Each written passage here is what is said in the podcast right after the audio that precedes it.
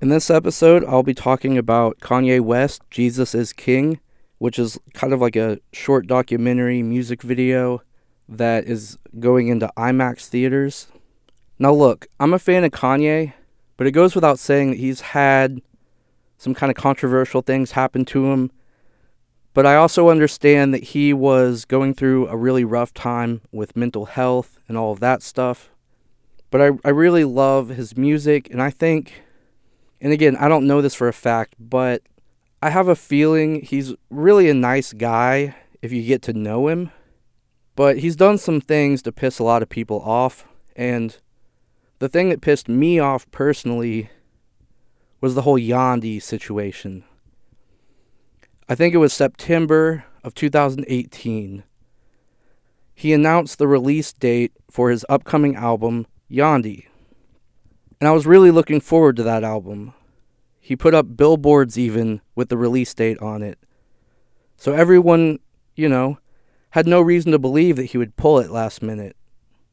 Then the date rolls around and there's no album, which would have been fine if he had given us a reason for it.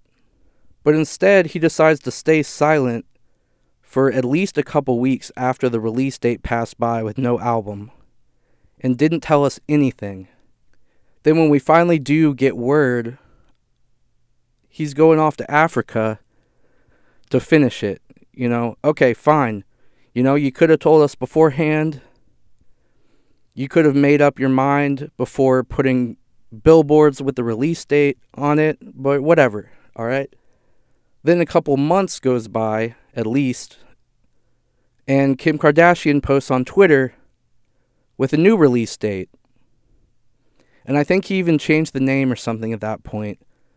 Then that date rolls around, nothing happens. But it's like, dude, just release it or don't release it, you know? I was really looking forward to Yandhi because it was supposed to be kind of like a sequel to Yeezus, which is an album that I really enjoyed. But whatever. I just wish he had let us know what was going on. And I really hope the whole Jesus is King thing isn't a PR stunt to make people get back on his side, to make himself look more Christian, or to make himself look like a good person or whatever, you know. I mean, he's had biblical references in some of his past works. Man, I, I just want some good music. And I, I really hope this doesn't come out and then there's no album.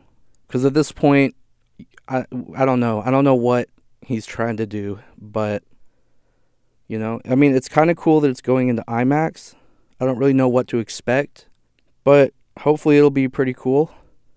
So I'm about to go check it out tonight, and I will let you guys know what I thought after I see it. So thank you for listening, and let's get started.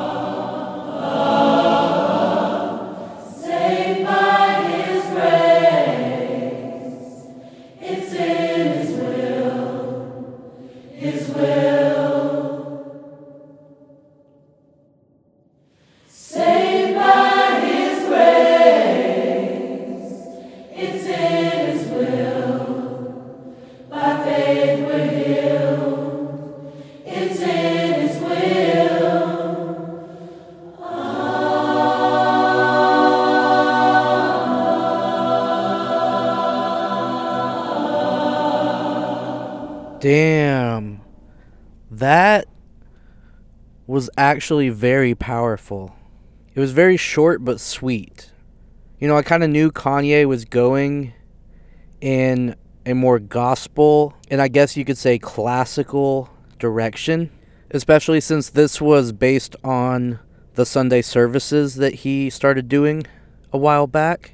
And that's pretty much what it was. It was a lot of choir a cappella, but man, it was powerful. I really, I mean, I'm a person who really loves that type of music, more classical stuff to begin with. So maybe that's why I liked it, but I'm really excited to see what this album looks like under the same name as the film. It was short, like I said, about 30 minutes or so. I'm just hoping that the album is a little bit longer and expands on some of the stuff he put out here because I really love it. He's really going away from rap, but I love the direction that he's heading personally. It's something that no one's really doing in the rap world, at least. It's really a direction nobody's doing, period. It's really unique. And besides the music, the cinematography of this thing was beautiful. It was a lot of long takes with some nature shots, some like macro nature shots of like dandelions and flowers and nature, which just added a little bit of a nice touch to everything. And man, I just, it was really cool. I'm definitely glad I went to go see it. And I might even go see it again. I really love the choir the whole choir thing that he's doing. I don't know when the album comes out, but man, I'm going to mark that on my calendar. I mean, I was already going to either way because I'm always curious about what Kanye's working on, which is why I was so frustrated with the whole Yandhi situation. And you know, the whole religious thing, it seems like Kanye's coming from a genuine place. It seems like he's in a good place with himself a happy place, but he was he wasn't really in the film very much.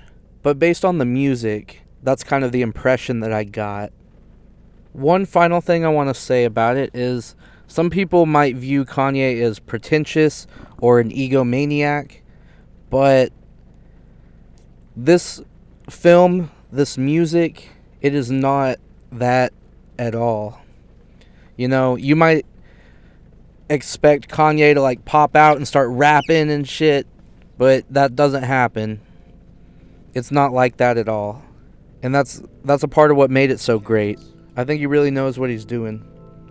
So yeah, man, if you if you like Kanye, even if you don't like Kanye, even if you're not into rap, especially if you're not into rap, this is something you should definitely check out for everybody. You know, it might not be your cup of tea, but I don't know, man. For me, it was really powerful, and I'm looking forward to whatever he does next. So, with that being said, I'm going to wrap this up.